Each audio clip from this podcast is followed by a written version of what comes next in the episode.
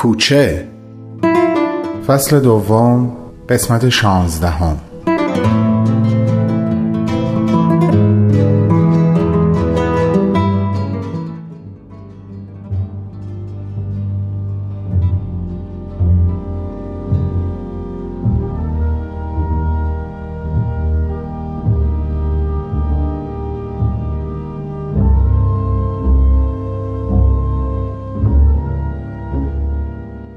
جرأت نمی‌کرد چشماش رو باز کنه. میترسید محسنی که از روی صداش در ذهنش ترسیم کرده بود با محسن واقعی خیلی فرق داشته باشه. به همین خاطر ازش خواست یکم صحبت کنه و او با چشمهای بسته به صحبتهاش گوش بده. صحبت از هر جا و هر کی فرقی نمی‌کرد. فقط مهم این بود که دوباره صدای محسن رو بشنوه. اما محسن نتونست در برابر کنجکاوی و اشتیاقش مقاومت کنه. به همین خاطر از همون لحظه اول که بهمن از طریق اسکایپ با شهاب تماس گرفت و تصویر شهاب با چشمهای بسته بر صفحه مانیتور ظاهر شد به چهره شهاب خیره شد. به جزئیات صورتش نگاه کرد. موهای هرپشت مشکی مجعد که با بینظمی منظمی روی نیمی از پیشانی و گوشهاش رو گرفته بودن رد بخیه روی ابروی راست چشمهای درشت بسته بینی تا حدی بزرگ و لبها و چونهی که از شدت هیجان میلرزید رو از نظر گذروند موسیقی که در فضای اتاق بهمن در حال پخش بود به اون لحظات عمق بیشتر و ابعاد بیشتری بخشیده بود.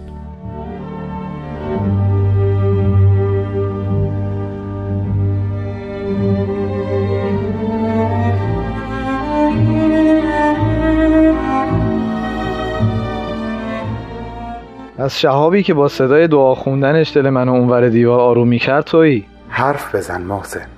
ادامه بده. وقتی سلولم رو عوض کردن خیلی دلم برای حرف زدن باها تنگ شد. منم خیلی تنها شدم محسن جان. چقدر بعد از اون نگهت داشتن؟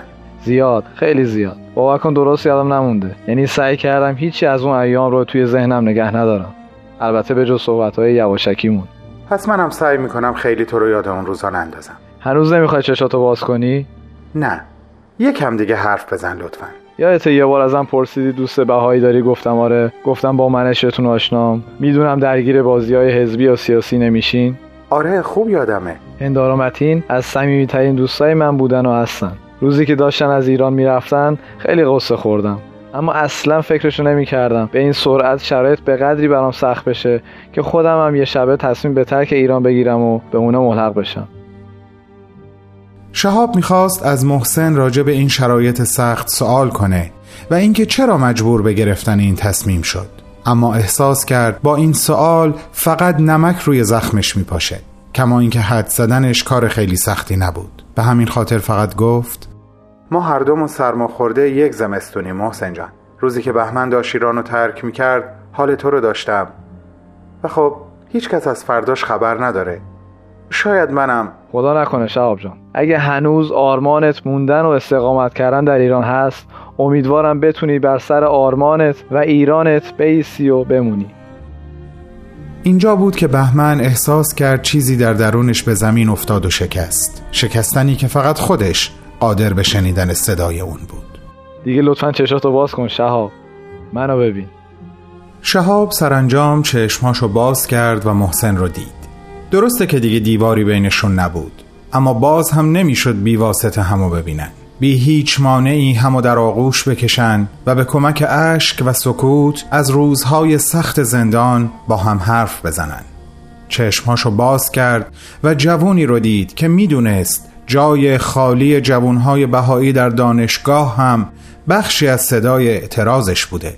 جوونی که بیت اعظم در یکی از حیامهاش او و عزیزانی چون او رو ادالتخواه و انصاف طلب خطاب کرده بود و به بهایان ایران یادآور شده بود که گرچه راه شما به هیچ عنوان مشی سیاسی نیست اما وظیفه ای روحانی و خطیر در قبال هموطنان خودتون به عهده دارین و اون بخشیدن آگاهی به اونهاست که بی تردید این آگاهی شامل مفهوم حقیقی عدالت و انصاف که اونها برای به دست آوردنش تلاش و مبارزه می کردند هم بود. از پس پرده نازک اشک به چهره محسن نگاه می کرد و به خاطر آورد یک شب که راجع به او با پدر و مادرش صحبت می کرد کامران بخشی از شعر شاملو رو برای شهاب خونده بود. اونجا که می گفت آن افسون کار به تو می آموزد که عدالت از عشق بالاتر است. دریقا که اگر عشق به کار می بود هرگز ستمی در وجود نمی آمد تا به عدالتی نابکارانه از آن دست نیازی پدید افتد.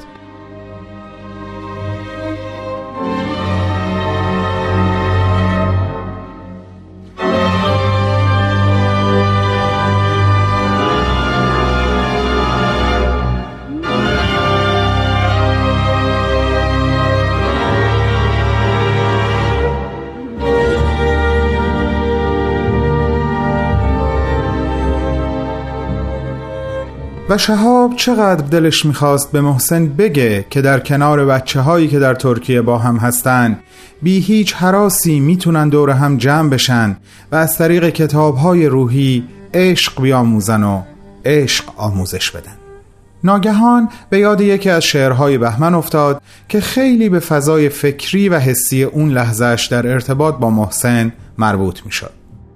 بهمن جان جان بهمن میشه خواهش کنم شعر نبز و بغزت رو برای من و محسن بخونی الان؟ این شعر رو حفظ نیستم شهاب جان. من یه قسمت هایش رو حفظم. میشه بخونم؟ آره چرا که نه؟ محسن گوش کن. اصلا انگار این شعر حرف های بین من و توه.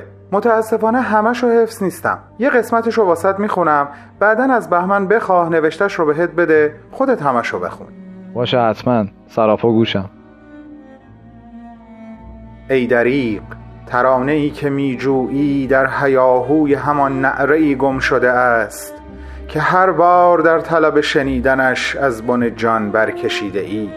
چه تو آن جستجوگری که درختان را یک به یک پس می‌زند شاید که سرانجام جنگل را پشت آنها بیابد. دهانم را به فریاد باز نمی بینی ترانه دلخواهت را برایت می‌خوانم. گوش کن مشتم را به خشم بسته نمی بینی.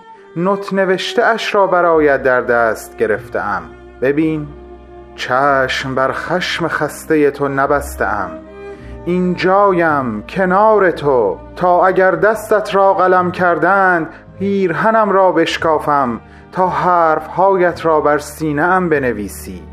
این جایم تا اگر پاهایت را شکستند با استخوانهایم برایت اسایی بسازم. نه با خشم که با دندانهایی سرخ لبخند بر سیلی تحقیر می‌زنم. نه با فریاد که با عشق ترانه ای را که سال هاست گم کرده ای مؤمنانه تحریر می‌زنم.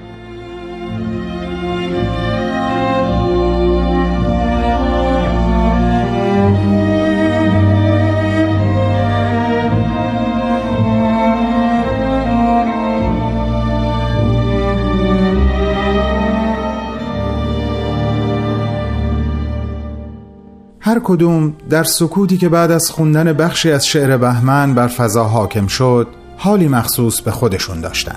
شهاب یک بار دیگه به یاد آورد که چقدر مسئولیتش در ایران سنگین و عمیقه. محسن در افکار و احساساتش در جستجوی نقاط مشترک بیشتری بین خودش و دوستان بهاییش بود و مخصوصا اون قسمت شعر ذهنش رو درگیر کرده بود که درختان را یک به یک پس می‌زند شاید که سرانجام جنگل را پشت آنها بیابد. اما حال بهمن حالی دیگه بود. این شعر سروده او بود. از زبان دل او بود. ولی خودش برخلاف حرفهایی که در این شعر و خیلی از شعرها و ترانه های دیگش زده بود رفتار کرده بود. وقتی شهاب به جمله اینجایم کنار تو رسید بهمن دیگه تقریبا بقیه شعر رو نمیشنید. صدایی از اعماق قلبش بهش نهیب می‌زد که نه دیگه اونجا کنارشون نیستی. ولی باز مثل همیشه با این فکر که این شعرها وجودی مستقل از خودش دارن و می‌تونن از زبون کسانی باشن که هنوز در ایران هستن گردباد برپا شده در وجودش رو تا حدی فرو نشوند و باز لبخند زد. ببخشید بچه ها یه لحظه. سلام نگار حالت خوبه؟ زنده باشی منم خوبم. خبر تازه چی داری واسم؟ خب چی نوشته؟ به خدا مطمئن بودم قبول می‌کنه. من ستارم رو می‌شناسم. بله نه تنها موافقت کردن که قرار خودشونم با هم بیان. نگار هیچ وقت محبتاتو فراموش نمی‌کنم. باشه حتما یه مشورتی با مامان بابا می‌کنم. روزشو بهت خبر میدم که به ستاره بگی. قربان تو همه جور دمت گرم. فعلا. محسن جان بهمن جان حرفای ناگفته بسیاره. اما الان باید برم. ولی خیلی زود دوباره با هم قرار می‌ذاریم. حرفای جالبی در مورد یکی از نگهبانامو دارم که بهت بگم محسن. البته بهمنم می‌تونه برات بگه. منتظر خبرم باش. فدای جفتتون. فعلا خداحافظ بچه ها